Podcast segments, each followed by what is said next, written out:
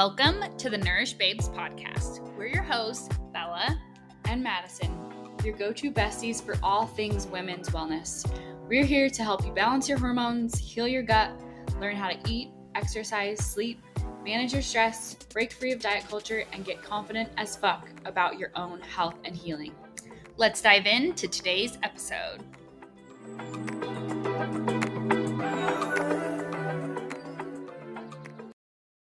Before we dive into the episode, are you subscribed yet? Nourish Babes podcast monthly paid subscribers receive access to two to three additional podcast episodes per month, which are longer, more in depth, and more specific than our free episodes, exclusive discounts and offerings, and also the potential to be featured on one of our case study episodes where you send in your health concerns and we spend a whole episode sharing our personalized diet, lifestyle, and supplement advice for you. So, are you ready to subscribe? If you're listening on Spotify, click the link in the show notes or click the lock icon on Spotify paid episodes. If you're on Apple, click the link in the show notes. On Apple, these episodes are actually hidden from your feed. Once you're subscribed, you will gain immediate access to past and future subscriber episodes. So we hope to see you there. Hello, everyone, and welcome back to this week's podcast episode. So, in this episode, we're answering some of your most burning health questions that you guys have submitted to both of us. Also, we want to note that this is our last episode of season two. We always take off a couple of weeks between seasons to rest, rejuvenate, get inspired again, but be sure that we will be back in a couple of weeks with more episodes. So I'm sad. It's so bittersweet, but we've had such a fun week here in Joshua Tree. And I just love spending time with you. It's been such a fun week, and I'm just so grateful for everything that we've created together. Same, same. Yeah, we've basically been eating delicious food. Yes. Recording podcasts. Sitting on the floor. Sitting on the floor while we record podcasts. Drinking lots of kombucha in moderation. Yep. Watching the sunset. Living our best life. It's been amazing. Yes. Okay, so let's get into our first question. Excuse me. Okay, the first question is how to heal acid reflux. So first off, I'm not a doctor. I can't claim to like heal anything. I also don't know your health history too, so that's something to be aware of, but just some general recommendations for acid reflux. So acid reflux is typically caused by low stomach acid. And a couple of things to start with is first start with really soothing herbs and foods. So if you think about acid reflux, a lot of what's happening in the gut is that your gut lining is really irritated and just needs some support. So, focusing on things like bone broth, collagen gelatin, aloe vera juice, slippery elm bark tea, marshmallow root tea, and chamomile. Those are going to help with soothing your gut and your digestive system. And then, of course, you want to work on increasing stomach acid long term. So, first things first to increase stomach acid is eat while you're calm. So, you want to make sure that you are in your rest and digest phase. So, your nervous system is calm, you're being mindful around your meals. And that's the first place to start.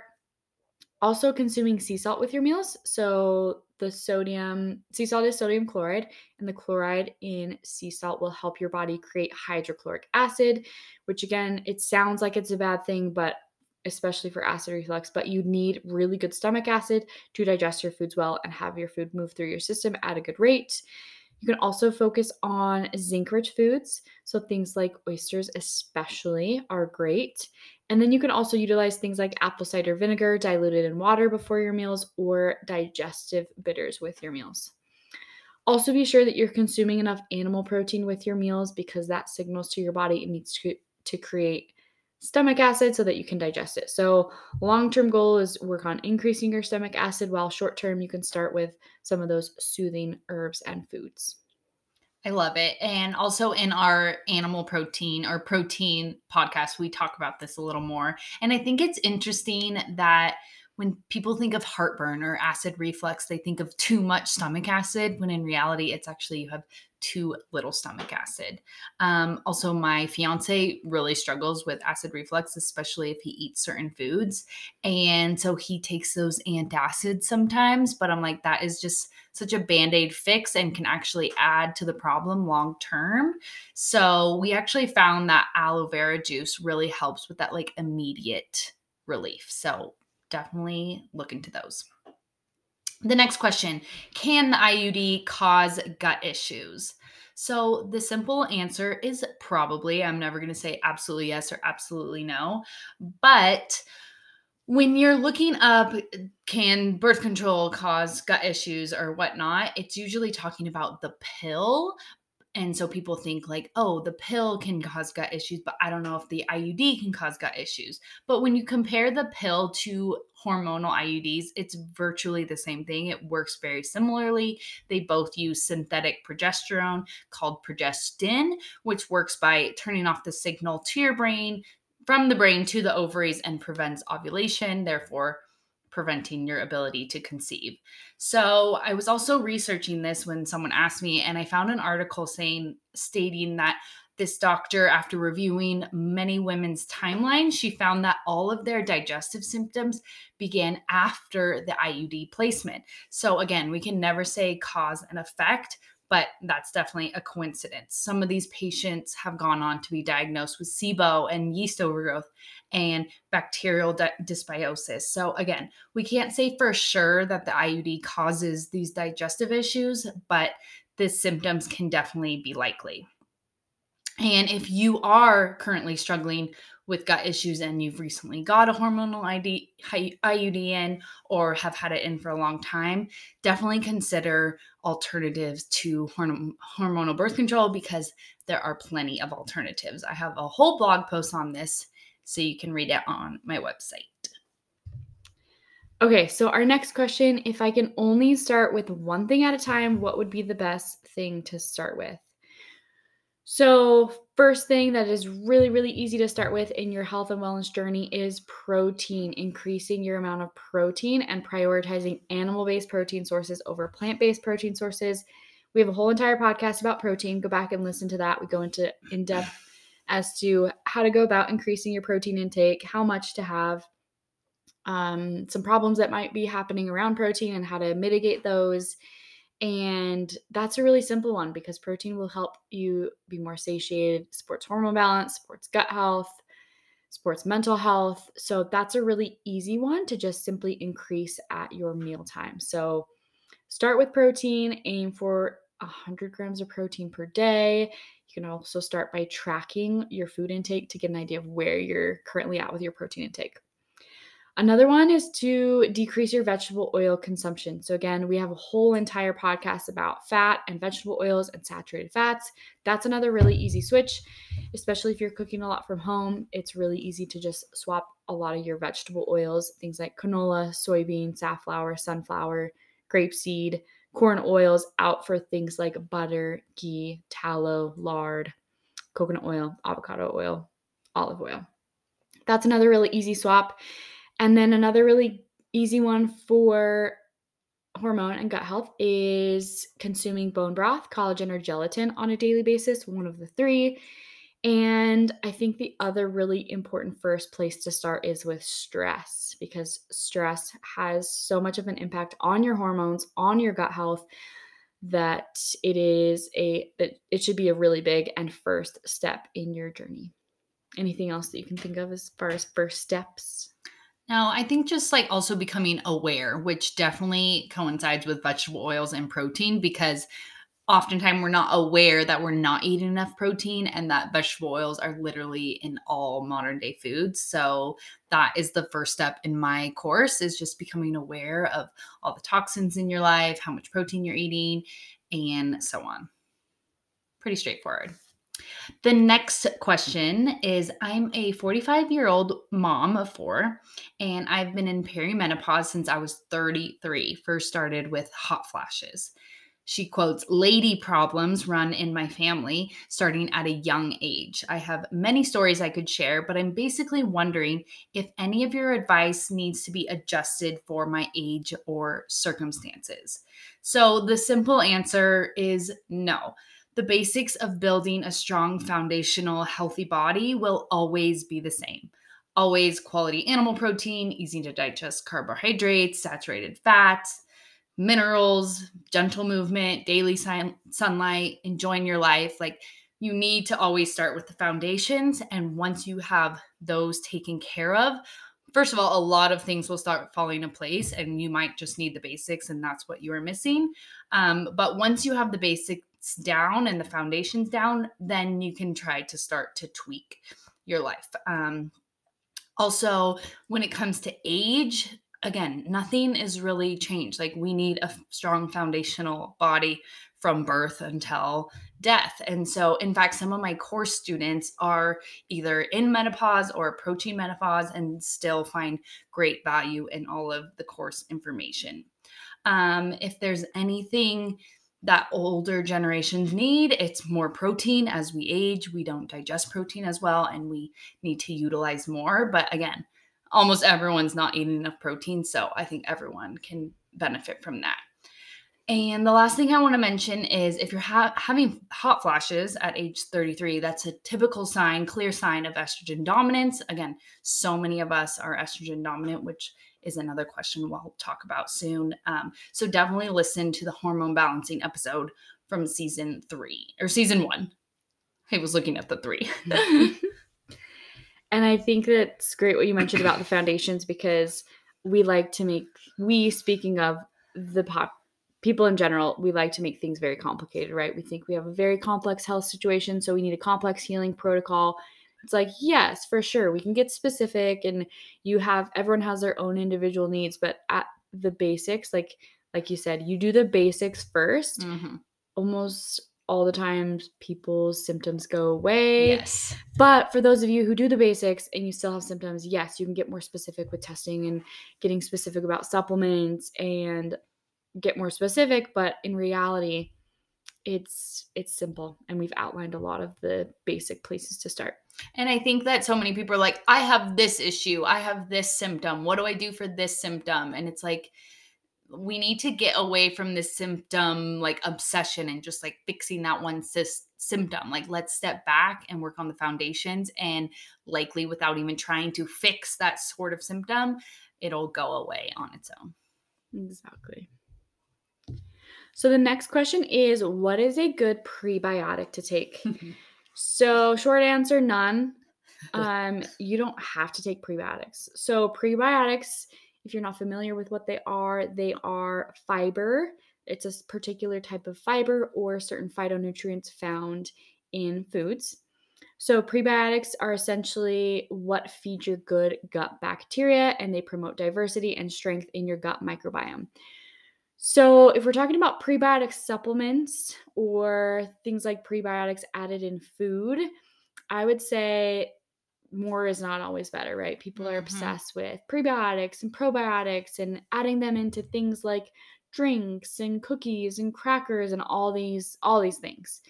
Um, you don't need that, right? More is not always better. More is, especially in the case of prebiotics, more can cause more issues. So, mm-hmm. If you've ever seen those Olipop, I think it's the oh, Olipop oh, sodas. Yes. They have prebiotics in them. And for a lot of people, they get really gassy and bloated. And it makes sense because your gut bugs are feeding off that bacteria, producing lots of gas, and can make you feel really bloated and gross. So, again, prebiotic supplementation, like I said, can be too much of a good thing. And I think that we're obsessed with them. Most people, you know, companies are starting to add them into things where they aren't naturally found. So, if you're concerned about prebiotics and getting enough prebiotics, just make sure that you are consuming fiber rich foods, things like fruits, cooked veggies, potatoes, rice, and in particular, things like Jerusalem artichoke, berries, honey, apples, onions, garlics, and leeks, bananas, and dandelion greens. Have you ever drinking one of those Olipops? No. Yeah. I've heard of either. horror stories about people being so bloated and gassy with them. Oh my God. Yeah, That's scary. I'd rather just drink a Mexican Coke. exactly. okay, next question. Are there any alternatives to things like Botox? Uh, I want to preface this by you do you, girl. You do whatever you want, but I personally don't want to put some weird substance into my face. Like that kind of freaks me out. Um, I know some people are like, Botox makes me more confident and it makes me feel better about myself. And if that's you, go for it. But I don't think we really understand that confidence comes from within. Like you are confident and radiant no matter what you look like. It comes from how you hold your shoulders back and how you walk and how you speak to people. And confidence is so much more than what you look like. And we think you're beautiful just the way you are. And God made you just the way you are. So we don't think that altering how you look is always so necessary. Like it, it's pushed and pushed and pushed in our modern culture. So, we also want to note that your skin is a direct reflection of your diet and your lifestyle. If you're going out in the sun for hours and hours on end, like we always advocate for sunlight, but too much sun can obviously be a bad thing. Um, if you're eating tons of vegetable oils or not taking care of your body or eating really nutrient poor food, of course, your skin is going to degenerate as you age and get older. So, here are some actionable, actionable steps and alternatives to Botox. The first one is Guasa. I love, love, love my Guasa tool. Um, it's basically like a stone some are made out of um, green jade, some are made out of rose quartz. Mine's made out of rose quartz. And it's just a gentle way of massaging your face and draining your lymphatic system, draining your lymph nodes, or draining your puffiness into your lymph nodes and really get that fluid moving through your body or moving through your face, especially. I do it every morning and I love it so much. You can also look up simple YouTube episodes on like how to do it properly. Another one is facial massages. There's again YouTube videos all about this. You want to be very gentle. You don't want to be pulling your skin super hard. Um, but I also, if I don't have my Guasa with me, I will do facial massages. I'm doing one right now as we speak. um, avoid vegetable oils. Again, vegetable oils literally oxidize within our skin, and saturated fats make our skin rich and plump and saturated. And so, whenever possible, aim to avoid these and replace them with saturated fats. Vitamin E also is very nourishing to the skin.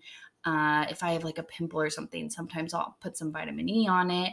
And if you didn't know, vitamin E actually mitigates the damage caused by vegetable oils. So if you've grown up eating vegetable oils, you know that vegetable oils live in our bodies for years and years.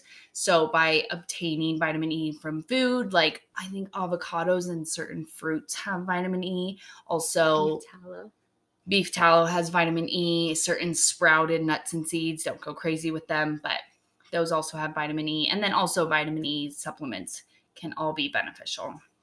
The next one is collagen, gelatin, protein. Of course, our I think half of the protein within our body is actually collagen. So making sure that you're eating collagen rich foods can help the elasticity of our skin. And also get into low um, PUFA skincare, low polyunsaturated fat skincare. There's so much information out there about it, and it's really interesting. Just it's interesting when I see um, skincare that's like vegan, and I'm like, I want beef tallow in my skincare. Like, I want good quality animal fats in my skincare. I don't want it to be vegan. Like, no, thank you the last uh, point I want to mention is accept that aging is natural and beautiful and it's a part of life. And I think our society and magazines and TV wants everyone to look young and prioritizes looking young and youthful all the time. But that's not reality. And wisdom comes with aging, and it's not all doom and gloom. Anything you want to add? Just for those of you who are not familiar with a lot of this, so I don't know how you say it. I say gua sha. I think it's guasa.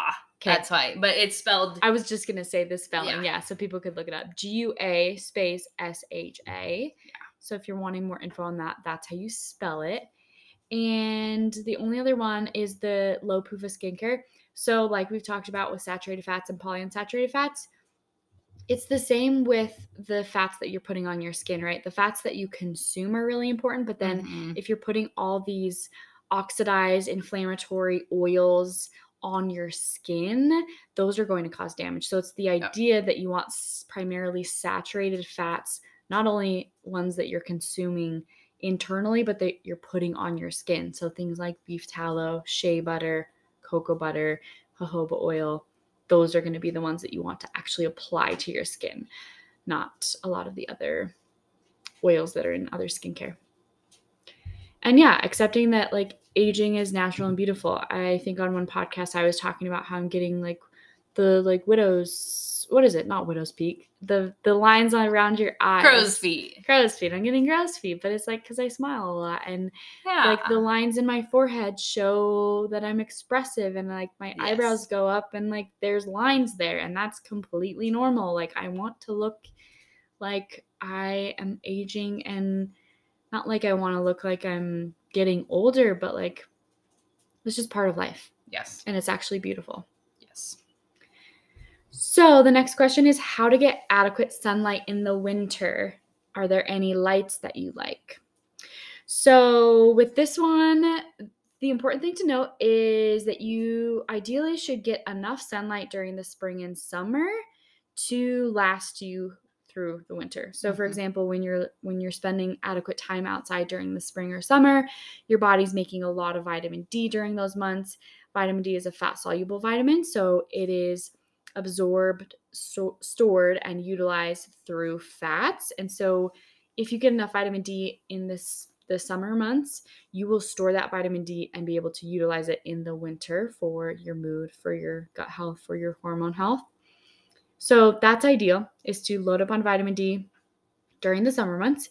And then in the winter time, you can still get outside. So even though it might be cloudy, even though it's really cold, get outside as much as you can, even if it's stormy. You know, just getting sunlight and getting outside is going to be really great in the winter. And no, there are no lights that I recommend because I think winter is such a good time to embrace embrace the darkness, right? Mhm. Embrace the fact that it is a time to slow down.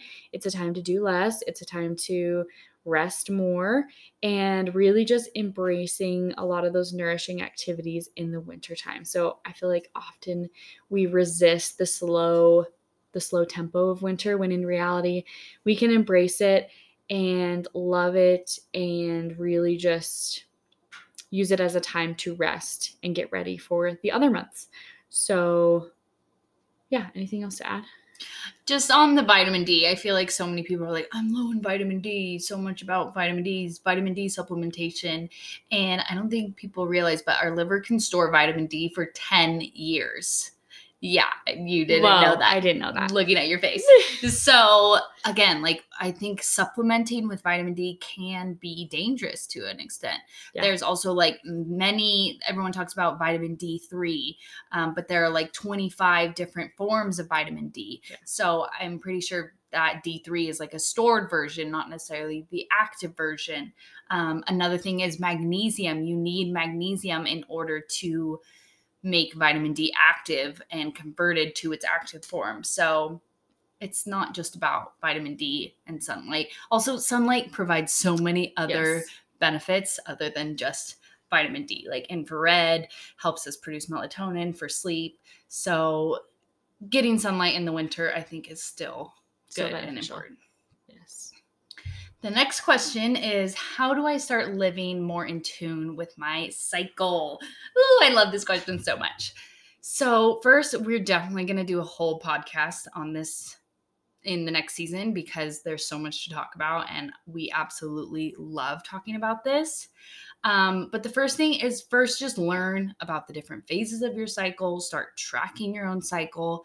I teach you those are our potatoes or the oven is preheated. Um, in my course restore your hormones i teach you how to track your own cycle and give you a few different tracking methods. So that is definitely step number one. I also explain it a little bit in one of my blog posts that i can link in this episode because i re- uh, go back to it so much. But as a brief review, there's obviously four different phases of your cycle. So the beginning of your cycle is always period day one, and that is going to be your menstrual phase. The, in this phase, all of your hormones are at their lowest. This is considered your inner winter. So you want to go inside, like go within in your body and whatnot. Uh, you want to try to, we don't really advocate for eating certain foods during certain phases of your cycle but definitely including more warming foods. You do not want to let your body get super cold um, and stagnant and keep that blood stagnant. You want that blood warm and flowing out of your body. And lastly, for the menstrual cycle or the menstrual phase, excuse me, this is a time to reflect and go within and really listen to your intuition. Your right and left brain actually brains actually communicate the best during this phase of your cycle. So um, it's not really the best time to verbalize, but to think within and go within is really helpful. I've actually um, read some articles of women breaking up with their boyfriend during their menstrual cycle because or during their menstrual phase because their brain is so much clearer and they're so much in tune to actually what they want. Whereas during ovulation, you're just like, whoa, this is so fun. Like, I love everyone. Whereas um, during your menstrual phase, you're much more in tune with how you're feeling.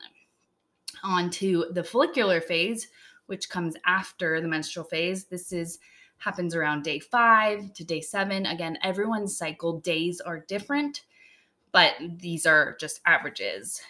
In the follicular phase, estrogen begins to rise, it starts building the uterine lining. This is considered your inner spring if we want to compare it to the seasons. And this is a great time for creativity, for planning, if you're a content creator, for uh, creating that content, like I think Maddie talked about before in a previous episode. Um, I love to plan my month out and like or a project for the month like what do i want to work on? What do i want to focus on? Doing a lot of research and gathering information. This is a great time to do that. The next phase is the ovulatory phase. Again this can happen anywhere from days 12 to days 19 tracking your cycle and tracking your cervical mucus which we can talk about in another episode can pinpoint what, what exact day you're ovulating but the whole phase is around that time at this point, your estrogen peaks and you get a small spike in testosterone, which makes you horny and want to go out there and maybe make love to your partner. Um, this is considered your inner summer if we're comparing it to the seasons. And this is the best time to be collaborative, to communicate. Um, I love to say it's a great time to go on a first date or yeah go outside um, if you're having if you're like having a problem at work this is a really good time to communicate that. I've also heard it's a great time to ask for a raise. Um, your skin is glowing like it's easier for your brain to communicate with your mouth and speak your words that you're actually thinking. So ovulatory is usually everyone's favorite phase.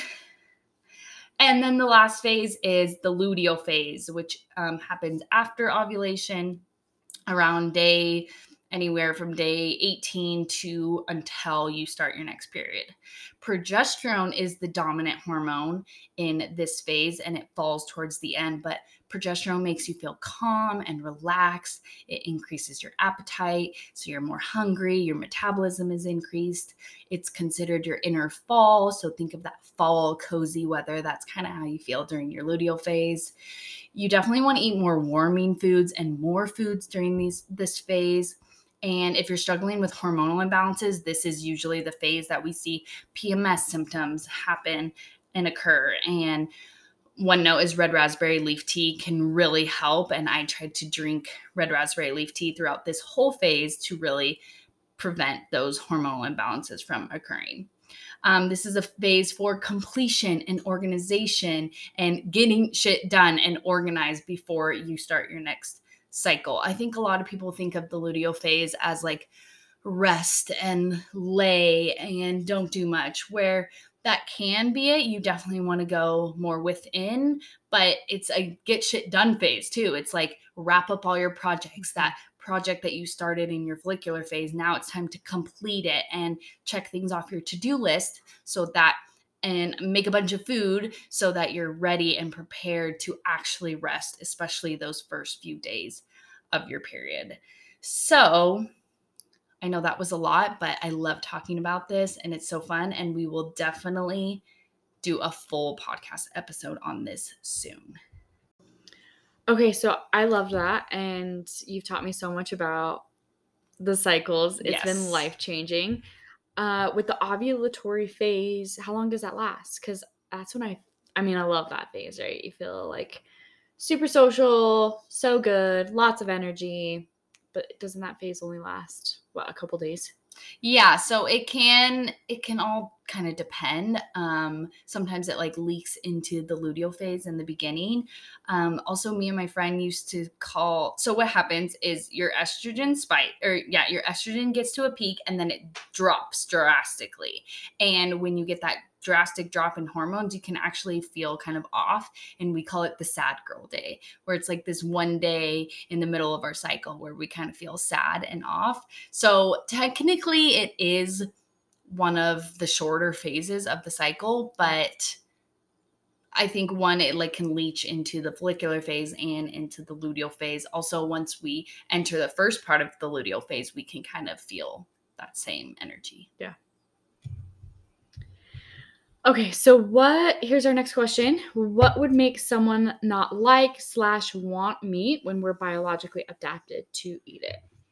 So pretty simple. Often, I see this all the time. Low stomach acid is often a culprit. When you have low stomach acid, you often don't have a taste for meat, or meat makes you feel terrible and gross and heavy and uncomfortable. So that's one of the biggest ones. Um, and this can be caused by low protein intake, excessive use of antibiotics, or things like NSAIDs, or even birth control, excessive stress or nervous system dysregulation, which can contribute to low stomach acid, and low intake of zinc, salt, or excess intake of things like alcohol. So that's one of the biggest ones is low stomach acid that can contribute to not liking meat or not craving meat. Another one is just not eating enough protein, like I said. And ideally, kind of a way to get started, go to our protein podcast, listen to that.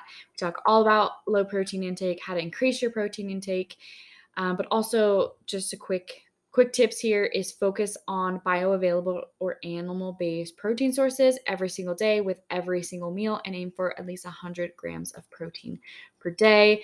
Slowly ease into this, and you should feel a little bit better slowly with eating meat. Love it. Reference definitely the protein. We talk about this a lot. Yeah. So the next question is Do you think that everyone has excess estrogen? If so, why? And how do we get rid of it? So, in our highly estrogenic society, I would say yes, most women do struggle with estrogen estrogen dominance and having too much estrogen. Some of the clear signs are PMS, painful periods, irregular periods, bloating, constipation, fibroids and cysts, anxiety, endometriosis, like so many things, especially issues during that luteal phase, are a sign that you have excess estrogen, estrogen dominance. This is literally the whole purpose of my course. And so, if you are struggling with any of those symptoms, definitely check it out. Um, I also want to mention that some women get tested and it comes back that they have low estrogen, but this is low estradiol, which is what our body makes. And that said, we can still have excess exogenous estrogen in our fat tissues, which is virtually impossible to test unless you literally take a sample of your fat tissue. So, this exogenous estrogen is what's from environmental xenoestrogens.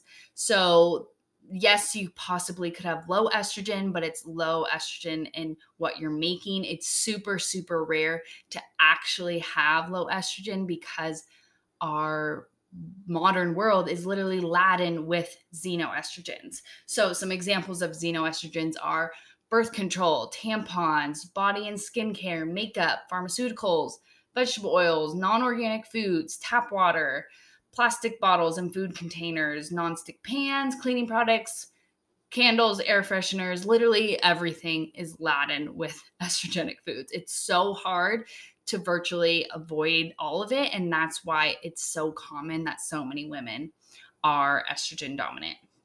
So, not only do we have so many estrogens coming in, but our detox detoxification pathways are also so hindered. So, if you're not eating enough carbs and protein, that can inhibit the liver from detoxifying those extra metabolites. Um, if we're depleted in minerals, if we're constipated, if we have high stress, those are all ways that can hinder our detoxification and that and therefore lead to a buildup of estrogen w- within the body. So, if we have low if we have excess estrogen, what can we do about it? The first is obviously limit those xenoestrogens whenever possible. Again, this is virtually impossible in our modern day world, but just do the best you can. And again, the first step in my course is awareness. So just start becoming aware of all the xenoestrogens that you use, especially in your day to day life. Um, another one is eat enough protein and carbohydrates to improve detoxification. Our liver has high, high energy needs. And if we're not eating enough, if we're not eating enough carbohydrates and getting enough energy, if we're not eating enough protein and getting the building blocks, then all detoxification is going to be hindered. So, we really, again, we don't do a detox, but we can support our body's ability to detox better. That also includes um, providing mineral rich foods like liver, oysters, dairy, fruits, and so on. Another really easy um, step is to eat a raw carrot salad. The fibers found in raw carrots, this was discovered by Ray Peat. He had migraines and they were caused by uh, excess estrogen, and he realized that when he ate raw carrots that his migraines would actually go away and so it's because that carrots have a gentle fiber within them that can really bind estrogen in the gut and help move it out of your stool and not so you're not constantly reabsorbing it which comes with making sure you're pooping daily. If you're not pooping daily again that estrogen is just going to sit in your colon reabsorb back into your body and you're going to have to go through the whole process of detoxifying it over again. Okay so the next question is my my cholesterol on my labs were high, and I've been told to eliminate saturated fats. How? So, first things first, note that your levels of cholesterol have hardly anything to do with the cholesterol in your diet. Your body creates 80% of the cholesterol in your body. So, that has nothing to do with the cholesterol that you're eating. Also, note that cholesterol is essential, it's protective, and it's important to consume as well. So, cholesterol is a protective compound, meaning it will increase when you have stress, inflammation, and injury. Um, and it's really there to protect and heal and repair your body. So, if you have high cholesterol, it's typically a sign of either stress, excessive excessive stress or inflammation in your body. Um, a big one is high blood sugar or low blood sugar. And another really big thing is that it can indicate is that your thyroid hormone needs support. So you need thyroid hormone to convert cholesterol into your hormones. So cholesterol is the backbone of building your hormones like estrogen, progesterone, cortisol. All your hormones are made from cholesterol. Or I meant cortisol, not cholesterol. Um, and so that can be another big thing is that if you have low thyroid function, it's common to have high cholesterol. And then, of course, you want to consume really good sources of fat. So things like vegetable oils can increase your cholesterol, increase your bad cholesterol, but including good sources of fat are actually going to support your cholesterol levels. And of course, another thing to note is that traditional lab work, there's a very different framework of quote unquote what's normal, right? Because for the thyroid, for example, most mm. doctors will mm. test your TSH and mm-hmm. that's it. Mm-hmm. And then your most people are normal even though you have symptoms. It's the same with cholesterol, right? They're like, okay, this your cholesterol is super high, when in reality there's so much more to the picture. There's different types of cholesterol mm-hmm. and there's a often a, a, wider range of what's actually good and essential with cholesterol. So, making sure that you're finding a physician who knows the nuance behind cholesterol and knows a little bit more about it is going to also be helpful. Absolutely. It's interesting that if we have high cholesterol, it's like stop eating eggs and go on this cholesterol lowering diet. Like, no, that's not, or cholesterol lowering medication. Mm-hmm. And it's like, no, there's so It's many the other problem. things that we can work on. And that's not, that maybe not even be the problem in the first place. I know vegans and veg- vegetarians, especially vegans, can have high cholesterol. It's like, okay, well, they don't consume Yeah. cholesterol, so why is it high? It's like there's so many other things to consider. Interesting.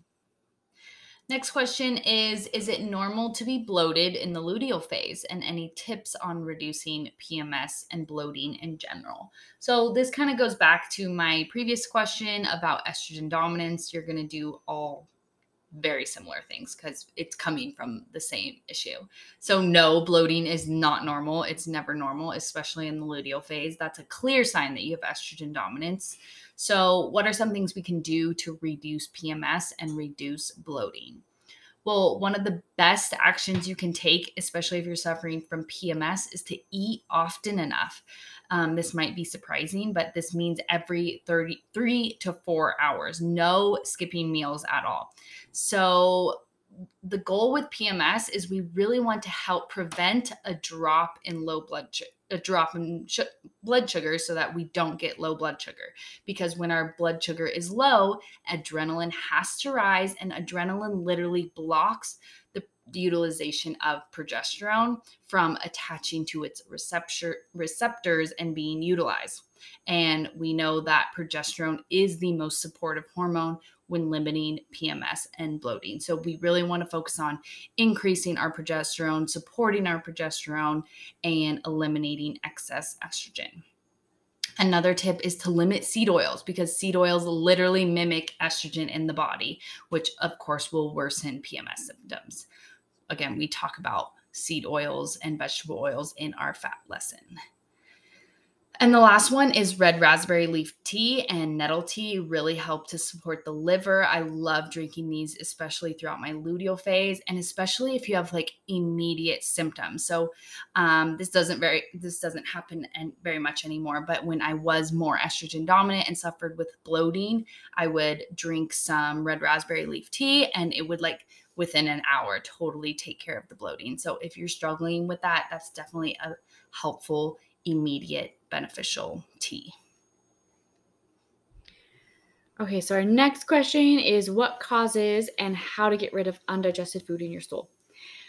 So this can be so many things and can really just indicate that your whole entire digestive system needs some support and or that the foods that you're consuming aren't getting digested efficiently. So the first place to start is with being mindful around your meals. So your digestion doesn't start in your mouth, it starts with your brain, right? We can talk about our favorite foods Mhm. and our mouth will start to salivate and our brain is essentially controlling our digestive systems so in order to start your body to have good digestion you need to be mindful around your meals and slow down with your meals and eliminate distractions around your meals and that will be the first and foremost place to start with improving your overall digestive function and then, of course, make sure you chew your food enough so that you're breaking it down enough so that when it goes throughout your digestive tract, it's actually being broken down. Mm-hmm. You can also add in digestive bitters or apple cider vinegar with your meals to help start to break down your food. And again, kind of back to the whole stomach acid piece, you want to make sure you have adequate stomach acid to again break down your food enough so that it's not going through your system undigested. So, adding sea salt, to all of your meals, consuming zinc rich foods like oysters, consuming bone broth with your meals, and minimizing things like acid blockers, alcohol, and an empty stomach, and managing your stress. And then, of course, I would be curious to know what foods are undigested in your stool. I know when my digestive issues were super bad, I and I was eating vegan, I would see lots of leafy green chunks in my Mhm. stool, nuts and seeds in my stool, even things like raw carrots or raw veggies would come would would be in my stool undigested. So it could be that you might just need to avoid that food for a certain period of time especially if it's things like nuts and seeds. I know people will eat like flax seeds and sesame seeds and lots of leafy green veggies and those are just inherently harder to digest. Um, corn is another common one that most mm-hmm. of us will see in our stools, but avoiding some of the foods that you're seeing in your stool for a while while you improve your digestion and then reintroduce those foods after your digestion has improved. I have great digestion and I think I'm always going to see corn in my poop. Like yeah. there's just no doubt about it. Yeah. So it's like is that really supportive? I also think it's funny that when people ask these questions, they want like a super concrete answer and it's like start being more mindful. Like it doesn't have to be this supplement that you take or something. Like chew your food. Be mindful yeah. intentional. Yeah. It's so simple. Next question uh, is what are your thoughts on moderate alcohol consumption so we aren't into extremism. We don't believe that you obviously should drink all the time and that drinking is totally great and mm-hmm. fine and help for your health. Like no, absolutely not. But we're also not on the spectrum of like go sober, never drink alcohol, like be completely alcohol free. I think for some people if you struggle with alcoholism and that's really the only way to deal with it is to be completely sober. You know what's best for your body. Again, we don't know you, so you do what's best for you. But for us personally, we believe that we can enjoy a moderate, small amount of alcohol every now and then and still live a healthy lifestyle, still have balanced hormones, still have strong gut function while not overdoing it. So, the keys for me when I'm drinking are one, don't overdo it. So don't drink every day of the week or don't drink every single weekend. Um, also, don't drink a bunch at once. I think some people like they don't drink the whole week, but then on Friday they drink like seven beers. And so it's like that's definitely not going to be great either. Enjoy one or two with your friends in a social setting. Um, another thing is make sure to eat before you drink, no matter what. Maybe even during your while you're drinking at the same time. I know when I was younger and exploring with alcohol consumption, I didn't do this all the time, and I've got myself in trouble a few times. um, charcoal habits, charcoal tablets also might be helpful not necessarily before you drink, but after you drink. But also important to note that charcoal tablets also absorb minerals, so definitely don't overdo it. Also, important to consume quality, easy to digest carbs like juice to fuel your liver. I know it's often recommended to not drink juice while you're drinking or don't drink super sugary alcoholic drinks but um, our liver needs fuel like we can't get fuel out of thin air so we need these carbohydrates in order for our liver to function and properly detoxify that alcohol and the last thing i want to mention is if you're interested in drinking, focus on more clear spirits. So things like tequila, vodka, gin are so much better than um, aged whiskey, bourbons, beers, and things like that. Also, aim if you want to drink wine, aim for organic wine because, especially in California, I've also heard don't buy any California wine because um, our water system is so polluted with glyphosate that when you make wine from the grapes, it's literally like a super concentrated form of glyphosate. So drink organic whenever possible, but even if it's not organic, I try if I want to buy wine, I buy it from European places because their food system is so much better than ours in America. Anything you want to add? A couple, I take a supplement called Party Smart I've never heard of that until today. That's so cool. Yeah, it's fun. Has a bunch of different Ayurvedic herbs that are really supportive for liver function, and I, you take that when you start drinking. So that's a good one. And then B vitamins. So I have a B vitamin supplement sometimes mm-hmm. that I'll take afterwards. Again, really supportive for liver function. That's great. And I also will do like I'll have a drink and then I'll do some kind of hydrating beverage in between. So if I'm not drinking juice with whatever alcohol. Mm-hmm. I'll do like an adrenal cocktail or yeah. I'll do some kind of I don't know, drink with sea salt in it or Mhm. like the element electrolytes that's a or something in between to kind of help keep my body hydrated, give it some some nutrients to support it. And I remember when you first told me about the the juice with the Mhm. with alcohol, which is so funny because people avoid Yes. avoid juice with alcohol, which of course I think in many cases it's like all these sugary, high fructose sweetened Yeah. syrups. But like I'll make certain mixers with actual fresh Mhm. juice and it yeah, it helps so much because I mean it makes sense. Your liver is doing a lot of work to detoxify the alcohol and so you're giving your liver really good easy to digest carbs to do what it needs to do. Especially the fruit juice because fruit juice contains fructose and our livers love fructose. Yes. When I say juice, I don't even think about vegetable juice. Yeah, vegetable juice or like weird artificial juice. Like I Yes. think of real. fruit juice. Yes. Yeah. Okay, so the next question is I've heard you have to brew overnight to really get the benefits of tea. Is that true? Or can a quick brew still be beneficial? So, you can absolutely get more minerals extracted from an overnight brew, but normal tea is also great. So, some of our favorite teas are oat straw, nettle, horsetail, chamomile, ginger, and holy basil. And the ones that I like to do an overnight infusion of are oat straw and nettle and horsetail. Those I find are really particularly mineral rich. And the longer that you let them sit, the more minerals you're getting out of those.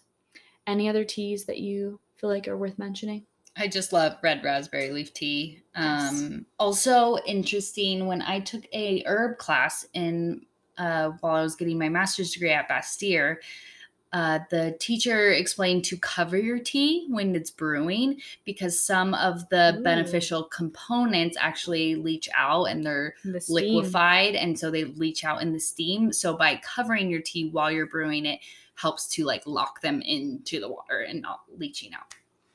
Ooh, I love that. Because that's how you make hydrosols. Yes. It's in the steam. Exactly, Yeah. exactly.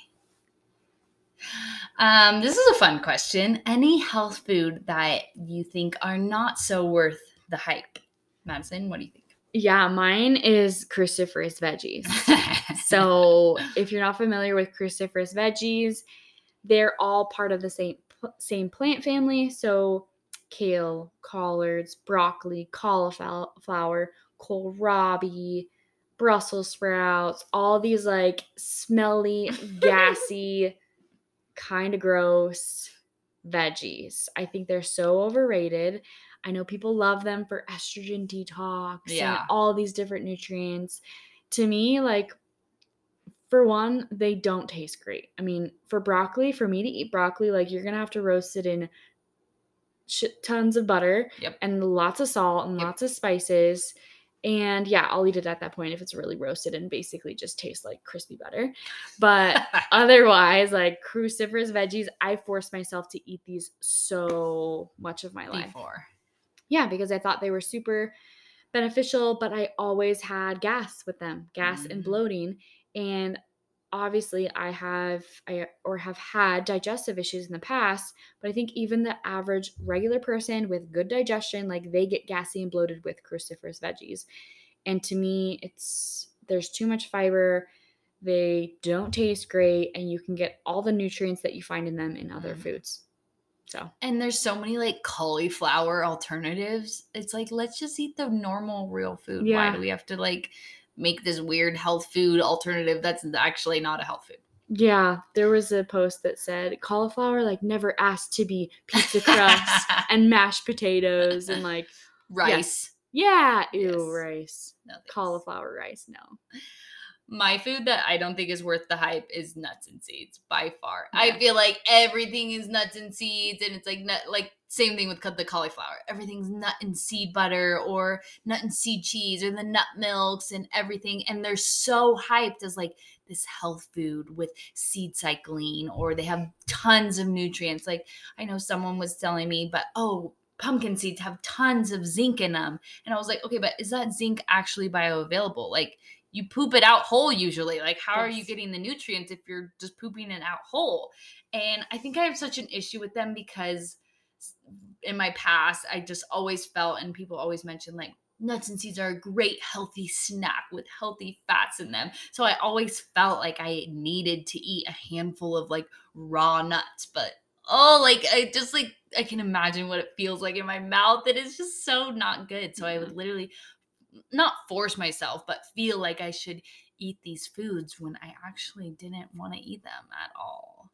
Yeah, which is crazy. It's like your intuition is right when you don't when you force yourself to eat these foods that are claim to be so healthy and you try to eat them but you don't like them. Like for me that that turns off your digestive system, yes, right? exactly. Yeah, you're not going to digest the food well if you're eating it thinking like, "Uh, this doesn't really taste great. i'd wish I'd actually am eating like I wish I was eating real rice or Mm-hmm. eating something else." Like you're not going to digest those foods that you don't like.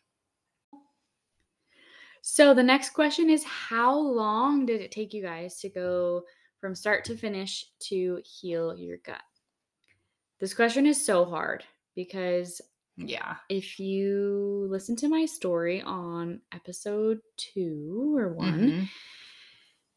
Basically I've had gut issues since I was little. Mm-hmm. So I would say the last couple years in particular have been game changer for my digestion, but I couldn't give you like an exact amount of time. I would just say the last couple years, probably since you know, like 2019 to now, have been pretty dramatic in the amount of healing that I've done. And that sounds like a really long time, but I was, yeah, again, everyone's so different. I had a lot of chronic underlying gut issues that I had been dealing with for decades. So it could be faster, it could be shorter. Like, I think that what we're doing with the podcast and what we each do with our our businesses like we have minimize the amount of experimentation that you have to do, right? Because we've done all the experimentation for you and we're kind of giving you the Cliff Notes version of what we've done. So I would say that, you know, ideally you could do this quicker than that because we're we're giving you all these tools and especially if you're a one-on-one client, I'm giving you like all the tools that I've used to heal and it could be shorter than that. But I think it's so hard because there's no guarantee, right? Our bodies have their own timelines, and we want to think like, oh, I'm going to do this four month protocol and it's going to heal my Mhm. gut and I'm going to feel better. And I think it's also kind of, you have to trust your body because your body's going to do things on its own timeline. And you can logically think that, oh, by this time I want my gut to be healed. But your body has a different timeline, and you have to trust your body in that process. I think it's also important to note that being quote unquote healed isn't a destination and it's also not a journey. I hate the phrase healing is a healing is a journey, not a Mm. destination because Yeah. I when I heard that when I was in the midst of terrible gut issues for years, I felt like I was trying everything. I felt like that phrase was very discouraging because it's like, oh, never it's, gonna it's a journey and it's never going to end. Yeah. So I like to tell people it's both, right? Because you will have Yeah. instances in your journey that you will reach a destination, right? Like now I've reached a destination where I can tolerate dairy, I can eat so much more variety of foods, I can travel and not have gut issues. Mhm. I don't have to rely on any supplements like and my ish, my symptoms are rare. But I feel like now I'm like, oh wow, the more that I learn about health, the more I feel like I have way more work to do to Mhm. quote unquote heal. So there will be destinations where you will feel like, wow, I've made progress. Like my gut health has changed or my hormone health has changed. But I feel like once you reach that point, you have the capacity to do more healing. And so it's kind of like this constant thing of self progression and working on yourself. So I also think it's really important to note that so many of us have years and years of poor dietary habits and poor lifestyle habits to make up for. So I think about a lot of my clients who have been drinking coffee on an empty stomach in the morning and not eating breakfast and have lots and lots of stress and trauma and really just have years and years and years of kind of making up to do. Not to say you have to spend that much time healing, but like, you know, you got to give your body the nutrients that it needs and give it the time that it needs to really repair from a lot of that that damage. I love that. And I can relate to the gut, but also talk about my own hormone healing journey because as a kid, I never really like talked about this, I think. And your gut healing journey was way more extreme than mine, but I always definitely had a sensitive gut as a kid and I would like get queasy and if I ate weird funky foods, it wouldn't sit well with me. Um but yeah, it's never it's like like you said, you will get to a point where it's better, but if you go back to the way that you were living before, like all your symptoms are just going to come back. It's not like you can just heal and then go back to how you were and then like exactly. it's still going to be fine. Like no. That's not how it works. Um I think your point about people wanting instant results and like people d- develop these issues for so long and they want like oh I want it to be a three month program and then I'm healed and I'm great and I'm fine. Like, no, it took you years and years and years to get to this point that it's not going to be instant. I feel like you're sometimes your clients get frustrated or someone gets frustrated mm-hmm. because they're like, this isn't working. But it's like, girl, it's been two weeks. Like, yeah. take a step back. It's going to be okay. Yeah. Um, in relation to hormone health, I would say like definitely give yourself a solid six months to a year, if not longer. Again, we, this is years of mineral imbalance and years of undernourishing your body. It's not going to heal overnight. Um, also, your follicle, which will in your ovaries, when you're having your period and your cycle, the follicle is what eventually becomes the egg, and the egg becomes fertilized or the egg gets released, and that's what you get when you have your period, but it takes 100 days, so almost three months for that follicle to mature. So you can't expect to start doing something and that first cycle you're going to start seeing results. I mean, maybe you will, but mm-hmm. definitely give it at least three cycles to start seeing results and start seeing changes within your body. I know for me, it absolutely took like two years for me to really feel like I finally had a good grasp on my health and my hormones and my gut and everything, but it takes time and that's totally okay. Yeah, like you I love what you said about healing. Like you want this program that's going to heal you and yes. you're going to go back to your normal life. It's like yes. no, you kind of have to slowly change everything about your life because obviously the life that you were living created the health problems that you have so yep. you can't go back to that life and expect to have amazing health like you have to do so many different steps and change so many different things and give your body time and yeah it's also not to say that this is like this gruesome yeah. hard journey that's excruciating and exhausting like healing is super fun and amazing because a lot of things that we talk about are pleasurable and joyful and delicious. Like delicious. who doesn't want to eat butter and fruits and grass-fed meats and eggs? Like those are all the most delicious foods. Like to me, it's so much easier than many diets I've tried in the past. Yeah. Okay, and I think this is our last question. This one's really fun, really, really fun. If you could eat only one meal for the rest of your life, what would it be? Do you want to go first or me? Sure, I'll go first. Okay, appetizer. We're having a charcuterie board. I wish I picked that. That's so good. So good. We've been having charcuterie boards for lunch every single day, and it's so, so easy. easy. Literally takes three minutes to make. Yes. And so good. Yeah. So my charcuterie board tons of delicious types of meats, pickles. Oh, we should have bought pickles. Yeah. Yummy pickles, um, delicious sauces, probably some goat cheese, honey, mm. fruit.